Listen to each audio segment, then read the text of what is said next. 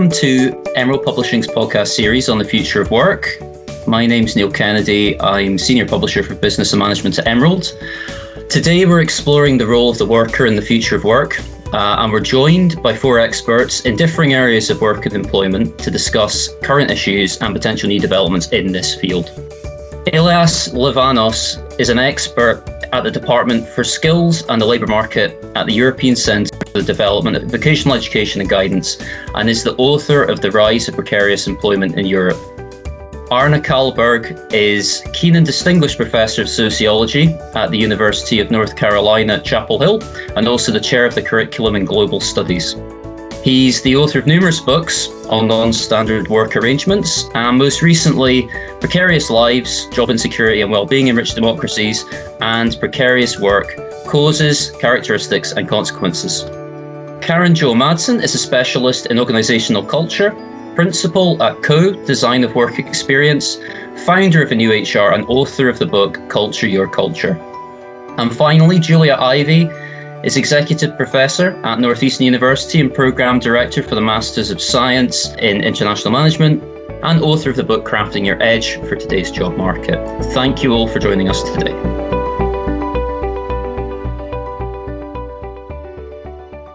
I'll move on to questions on this theme. I'll address the questions uh, directly. For the future of work, what is your view around um, whether we will see the traditional concepts of work continuing to break down through gig work and remote working?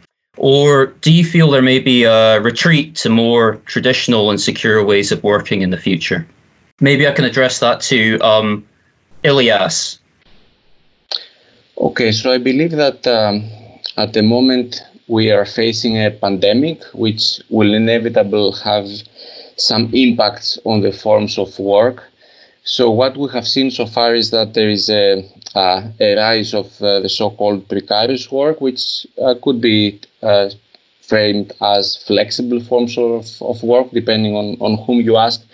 And um, we have also seen that uh, automation is really changing uh, everything here. So I believe that at the at the stage that we are, uh, on the one hand, automation is being accelerated because it is used by uh, companies to uh, to stay safe and cut down costs. And at the same time, um, given the fact that um, telework is becoming uh, is moving away from being a suspicious form of work as it was at least in Europe and maybe in some more traditional countries like Greece is becoming the norm and is totally accepted um, I believe that all these trends they will actually be uh, strengthened, and uh, we will probably not go back to the traditional forms of work. But uh, we never know what the future holds. But this is where I think it is going to. Thank you, Arne. I wanted you to um, get your view on that as well, please. Yeah. So you know, I, I agree with Ilias on this. Uh, I do. I do not see a return to the 30, 40 years after World War II, which fed the standard employment relationship. In my view, the key characteristic, though, is that social protections were tied to this basic employment relationship in many countries health insurance, uh, unemployment insurance, and so on. And the rise of gig work and non standard work uh, has made it so that people are no longer protected in that way. So I can see a variety of ways in which work is going to uh, evolve in the future in terms of work arrangements. I could see uh, temporary work, which is a perfectly fine kind of work. Uh, gig work works for a lot of people. All these things are good as long as people do not lose their basic social protections when they do that kind of work. And to me, that's the key feature that we have to be looking at in the future. Thank you very much. Karen, I'd be interested to hear um, if we feel that um, in the future some workers are going to need to be more adaptable or flexible in their roles. From an organizational culture point of view, how, how do you feel that will affect the structure of teams or, or departments? I believe that the adjustments will need to be made on both sides. So, from a worker perspective as well as the employer side of things, distributed teams are, of course, now uh, far more common in light of this pandemic. Um, there are companies that have always been distributed. Um, I think part of it is establishing the way of work that supports um, all forms of collaboration, whether it's in person or whether or not it's virtual. So I feel like at the end of the day, we have to be intentional about the cultures. what's been frustrating to me is people are acknowledging the impact on company culture, but what they're not doing is something about it, right? Being more intentional about the culture. And it goes beyond team building, it goes beyond having virtual happy hours to remain connected. It goes uh, toward the basics. How does the company's core values get expressed in the work experience, uh, regardless of the environment. When what I mean by environment, I'm talking about the form of work, whether it's in person or not. So I, I feel like we're halfway there. The knowing is half the battle, but the piece that needs to happen is this intentional, even more so now than before, intentional designing, implementation, sustainability of an intended culture. Thanks, Karen. Yeah, Julia, you've written on employability, and uh, I'd be keen to get your thoughts on, you know, how workers can help themselves succeed through their employability in the future of work, and also on on that last point as well around um, team structure and department structure. Yes, thank you so much. And one more point I first of all, I do agree with previous speakers. There is no way back. We always will move mm. forward. And one more dimension of this uh, new equation is millennials. And these are a future, the current 50% of workforce are millennials. And by 2024, by my referring to McKinsey, it will be 75%. And millennials have very distinct characteristics of who they are. And their multi-dimensional profile is how I define them, make it different than Generation X and baby boomers. Also, they're very much uh, proactive in establishing their own territory, kind of their own space, and they're not willing to uh, fit somebody given, you know, space. And the last one, if they don't see diversity and uh, in the company, and if they don't have a chance to be, you know, to show design thinking, to shape their space, to be them, them, them, them, me, me, me, yeah. they just leave. They just uh, leave the company, and that's why we call them job hoppers. So that's why the future of work is you know, to accept that they are different than uh, majority of current employers, because majority of current employers are Generation X and baby boomers. And if we, as employers, will keep giving them job descriptions, will keep giving them uh, boundaries, will give them like one-dimensional jobs, uh, they will leave. They will leave physically, leave the company, or they we call this internal immigration. They will stay but withdraw. So that's why we move into your second question is what employers can do. I call these methods like make your case to shape your space. We must, first of all, accept that they are multidimensional and we must welcome this. Like example, like I, I work with David he is a professional in business and he works for an insurance company as um, in insurance investigation in finance, which is his identity number one. In his garage with his wife, they're devoted brewers. They make brewer, beer and they do it very well. And they compete even in the local brewers festivals and they win sometimes. But he also in Thai boxing. And he also is very serious about this and he also competes. The question is, who is David? Mm-hmm. Who is David? It's first. And if we as employers consider David only in one dimension, we are losing. We are losing other parts of David. But if we learn to invite other parts as uh, not like do boxing in my office, but the skills he learned in this, right? In uh, in other industries, and maybe not maybe, but invite him to shape his own space in the company where he can flourish in all these dimensions and find the intersections.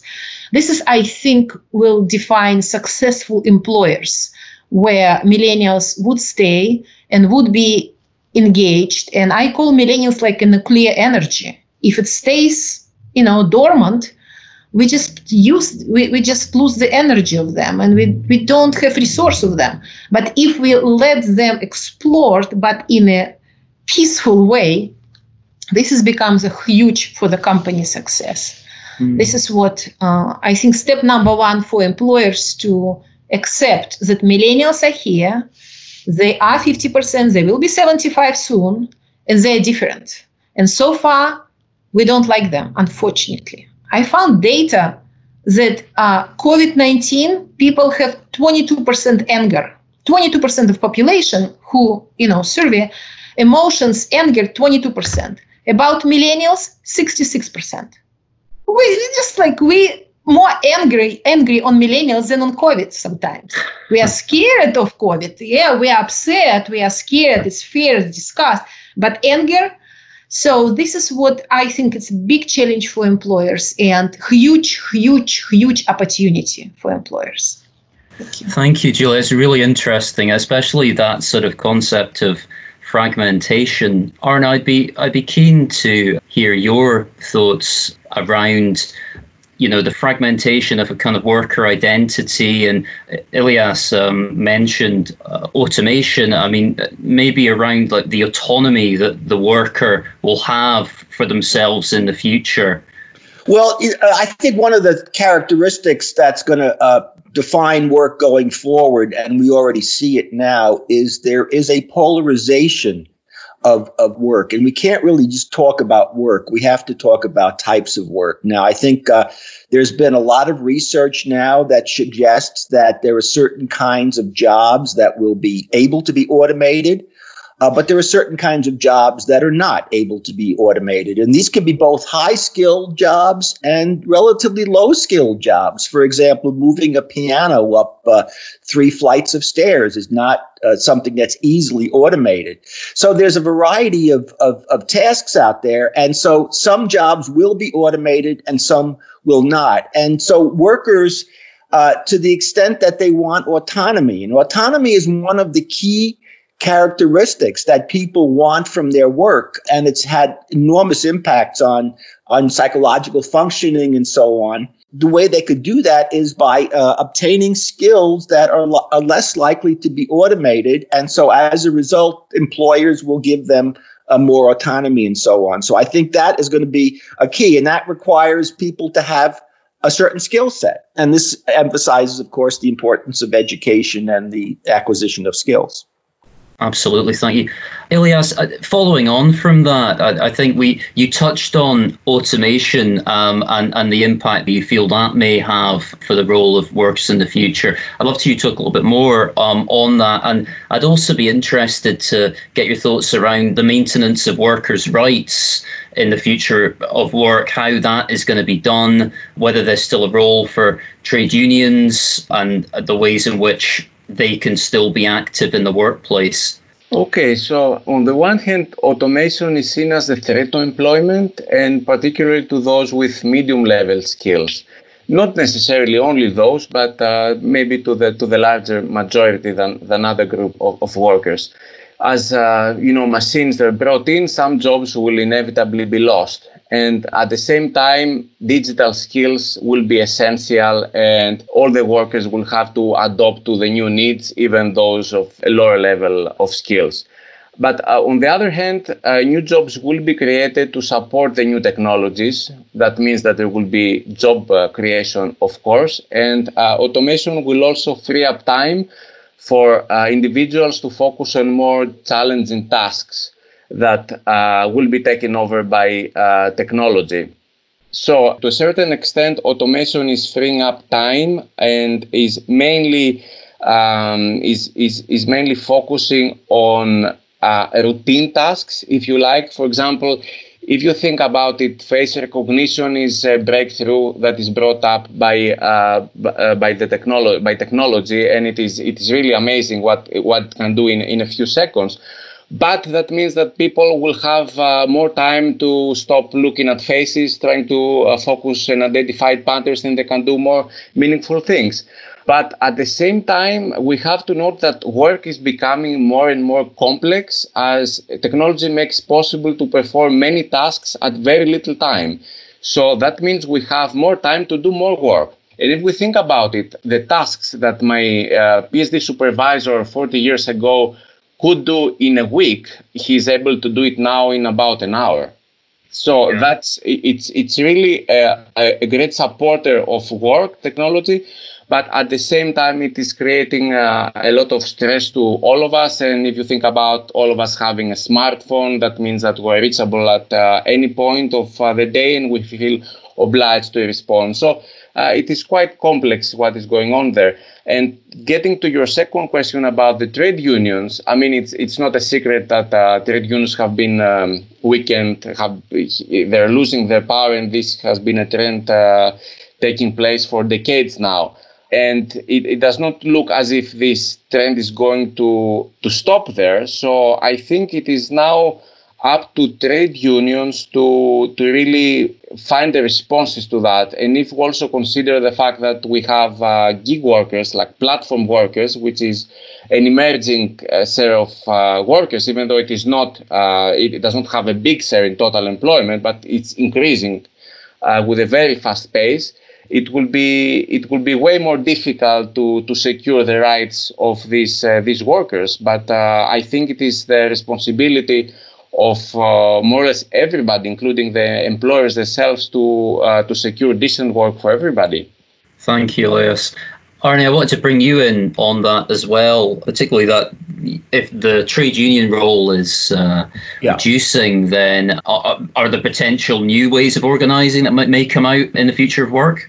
That's a great point. Uh, one of the reasons, uh, probably the major reason, uh, in my view, for the growth of precarious work has been the shift in the balance of power toward employers away from labor, and that's really shifted the uh, the risks to to workers. And so, in order to rebalance the situation, there needs to be a growth of worker power. Now, trade unions have traditionally been the major source of worker power, but the trade union movement was dependent on certain things, such as it, it, was facilitated by the fact that there were a lot of people working in one place, which enabled them to be organized. And given the shift to a service economy, which is what we have now, given the shift to uh, to, to online work and the platforms and so on, we no longer have that. Uh, yes, millennials do job hop. Um, and so it's difficult to uh, organize workers on that basis. So it seems to me we have to be thinking about new ways of organizing workers. Uh, we need to continue to work with the trade unions,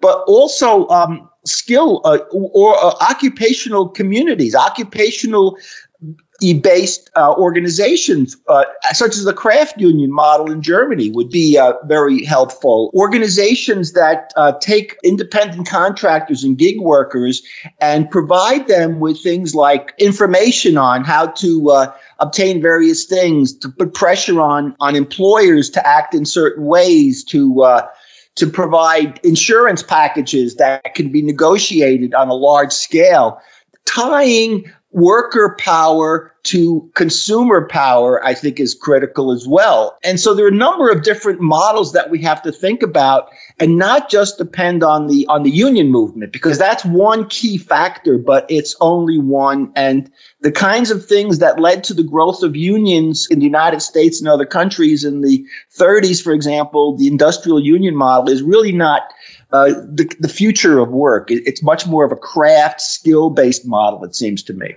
Thank you, Arne.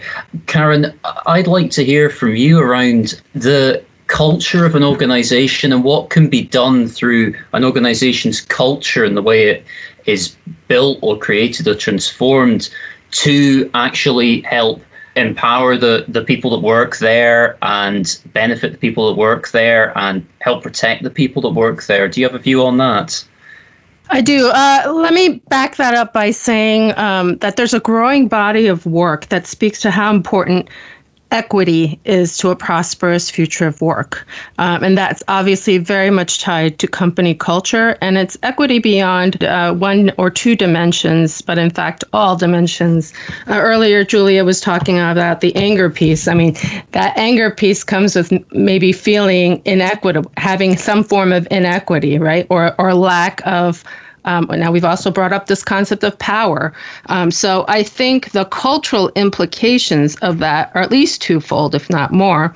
One is this empowerment of employees, and, um, and it, it's not necessarily just granted by their employers. It's also uh, one that should be and has been demanded by employees that are holding their employers to task. And we've seen that um, in recent years with employee walkouts. We've also seen public letters written to their employers about what they're what they are demanding to see in terms of their accountability as a company. Um, also, calling them out on their public statements, right? If so, if a company states that Black Lives Matter and they have a toxic work environment, that's incongruous between what they say and what they do. So, if the future of work, the key to the future of work that is desirable to all of us is equity, then there needs to be intentional and to my earlier point, intentional moves toward redistributing that power that we were just talking about before, uh, because it's a win win for everybody. Um, there's a lot of research that says more equitable companies are more profitable, are, are higher growth. And so there's a growing, like I said, a growing body of evidence that speaks to the value. And so equity and culture are very much tied together. Having that laid out also increases, so redistributing um, power and having more equity uh, gives people more choice. And I think fundamentally, the future of work that is more prosperous for everyone is about um, giving people choice. Julia, thank you. I'd love to hear your thoughts on this as well, particularly around that power dynamic. Thank you. And uh, I absolutely echo the previous speaker that uh, this power dynamic between millennials and um, and any multi-dimensional professionals because these people know that first of all we are good. Like i'm one of them and you are one of them. You you know that you know more than in your job description. You know this and you do have your own core your own uh, personal strategy. So uh, what organizations have to change in culture it's a culture of synchronization of their organizational strategy and personal strategy of their employees. Traditionally, it was hierarchy of uh, goals and strategies. It was corporate strategy, you know, like business strategy, and we still teach like this: corporate business, then functional strategies, and of course, employees was a kind of like in the level of implementation of all the strategies. Not anymore because millennials, first of all, believe that they are kind of equal to CEO already. They also know that they know what the organization can do. And honestly, they do. They sometimes do because they think differently. So, new culture should be like constant synchronization, which I believe have three rules. The first is it should be a pace first of all, it's dynamic. It's not static. It's not like we define the goals and that's it. And people are resources. We call this human resource for implementation of this big, big strategy. Millennials are not resource anymore, and they don't want to be resource. Uh, they consider the company actually as a resource for their strategy. So this is upside down approach. Have first a pace, like step number one, step number two, step number three, step number four, which build around specific problems that the companies share that have to be solved.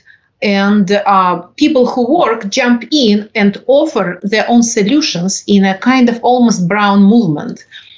And this helps people, again, shape their own space and realize their own personal strategies. So this is a major shift for organizations, major shift, which I so far we don't see so much, but right now we start. Uh, we are planning to start the project with the city of Boston, where the companies used to be very uh, nuclear, especially ethnic restaurants.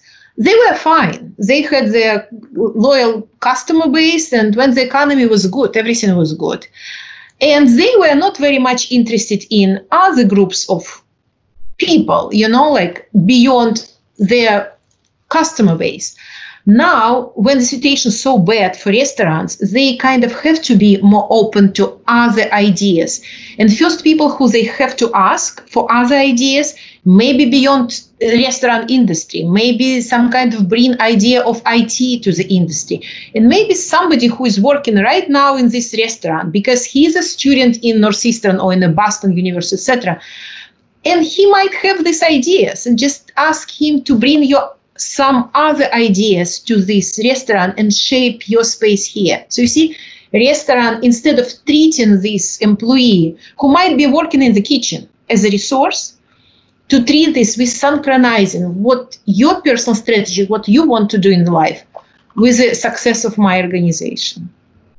I'd like to just follow up with you, um, Julia, on a slightly tangential point, and that relates to globalization and um, in the future of work, whether we perceive that that might continue apace um, as it has done uh, for many years, or if things could become more localized in terms of the view of uh, companies in terms of workers actually physically traveling for work. I'd be interested to hear your view, and I'll open it up to the rest of the panel.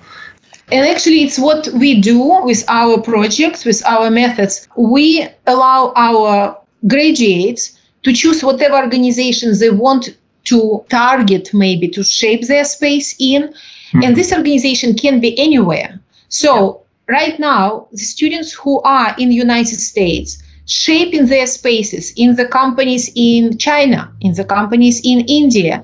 So, all this technology really makes them the competition in the workforce become not so much local for high level for problem solving jobs but global which it doesn't have to be uh, physically global. But i agree with previous speakers that there are several types of jobs. Some jobs would never become global like piano on the third floor.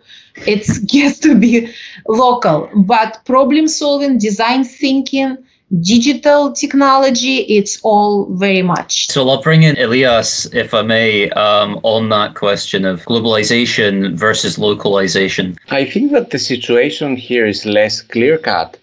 On the one hand, with the revolution that platforms such as Zoom and Teams and so on they have brought, they make it possible for workers to stay home and reduce traveling, uh, even for going to work, not to say for business trips and uh, and so on.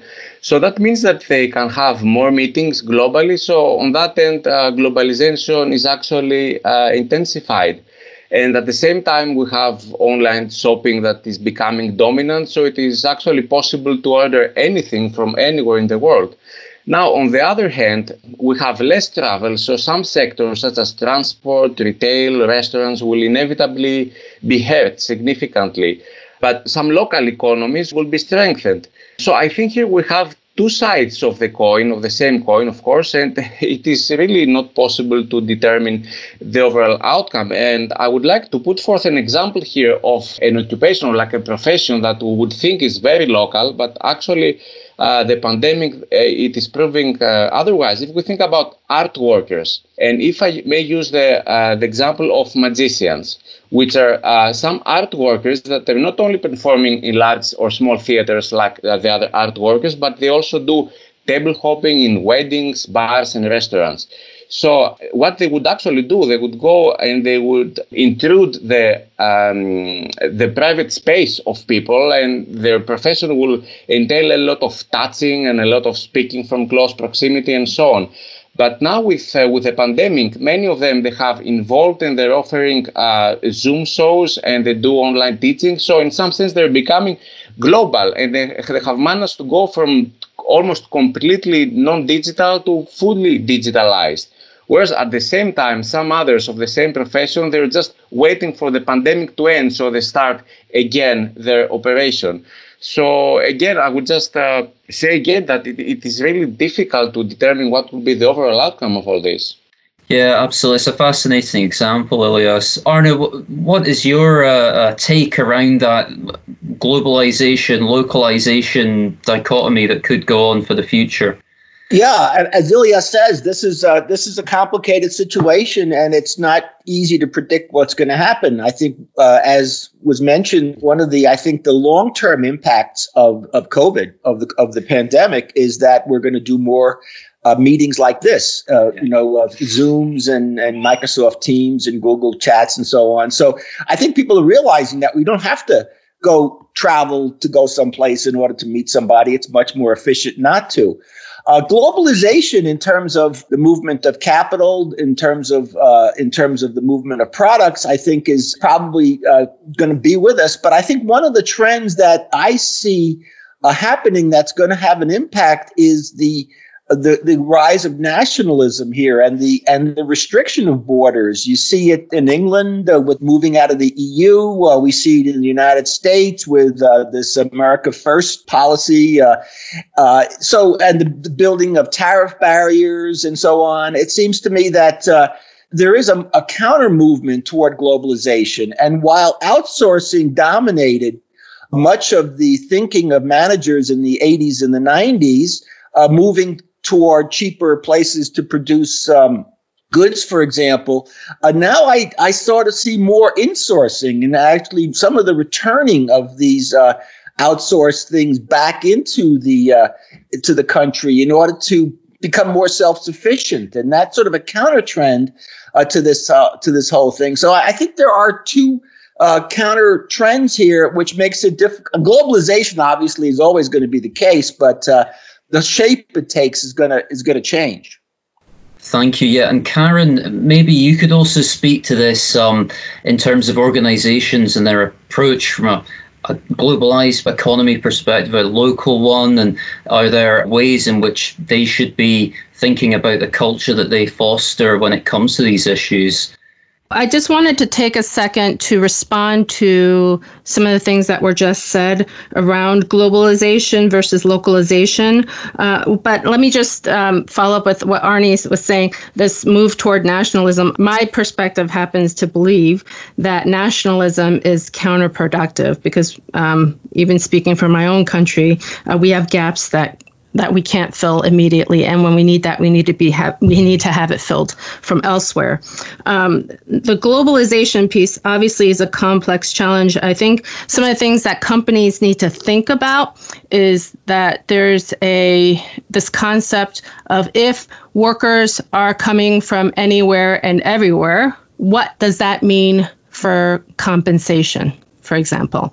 So, this whole concept of globally fair compensation is something uh, that's come to the dialogue now. Um, the other piece I've learned from the real estate industry as they start to consider the implications of, of real estate as it relates to work is that this aspect of migration. That's a huge part of future of work but rarely gets the attention is and this this migration as it relates to workers of all different persuasions. So low medium and high skilled workers there are migration patterns that influence the future of work. And so as a result of that real estate as an industry has to figure out well what does that mean for us? Where should we invest as a result of that?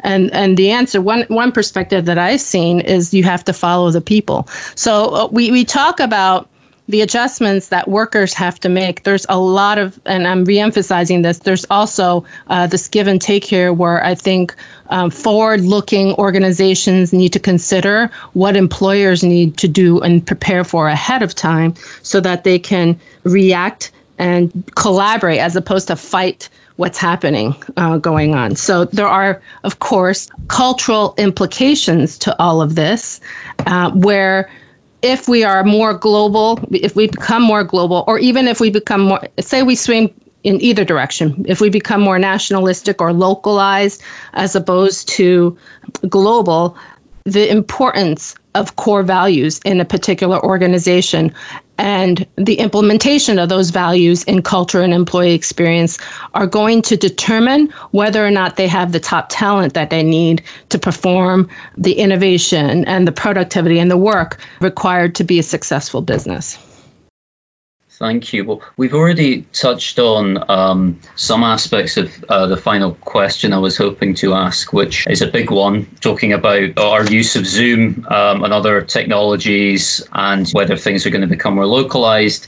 But I'd be really keen, um, and I think that we have to reflect on uh, the current pandemic and what we can see that doing to the future role of the worker. I realize it's a bit of a crystal ball gazing question, but it's obviously having a huge industrial and economic impact at the moment. And I'd be really interested to get the thoughts of you all on the ways in which it could shake out in terms of organization, in terms of um, industrial relations, in terms of movement of workers, all those pieces. So, Arne, maybe I can come to you first on this issue. Okay, well, we've we've touched on some of these things, um, uh, which is that uh, we're going to be doing more virtual meetings and so on. And obviously, there are there are some short term impacts and long term impacts. I think the short term impacts are are reflected in the uh, travel industry. But people will go to restaurants again. They're doing it now. They'll they'll fly again. They'll even be able to go from the U.S. to the EU again uh, someday. So that's gonna that's I think is gonna shake itself out. What I find interesting is that workers who are now deemed essential uh, are often the, the lowest paid, most put upon people in the world. I mean, the grocery clerks, the janitors, uh, the people that are basically the, the, the care workers, the people who take care of people in nursing homes and so on. These workers are very low paid. And so it seems to me that this is going to be one of the things that's going to stay with us. Now, two years from now, are we going to remember that we needed these workers now? Are we going to pay them a living wage? We need to do that. I think a second thing is going to be a call for more protections for workers that are not related to the kind of work they do. And so the idea that you have to work for a large company in the United States, for example, to get good health insurance and so on, I think that is going to be a demand because we see with the with the unemployment rate being so high, you know, people need these benefits that are not tied to the workplace. And finally, I think another long term impact is going to be this is an opportunity, it seems to me, for uh, the power to shift back to labor and the idea that that that mm, that employers really need to take into account people's interests and their needs and so on in order to be successful. So I think while the pandemic is a terrible thing and many people have suffered, I think there can be some positive benefits from this uh, in the future. Thank you, Arne.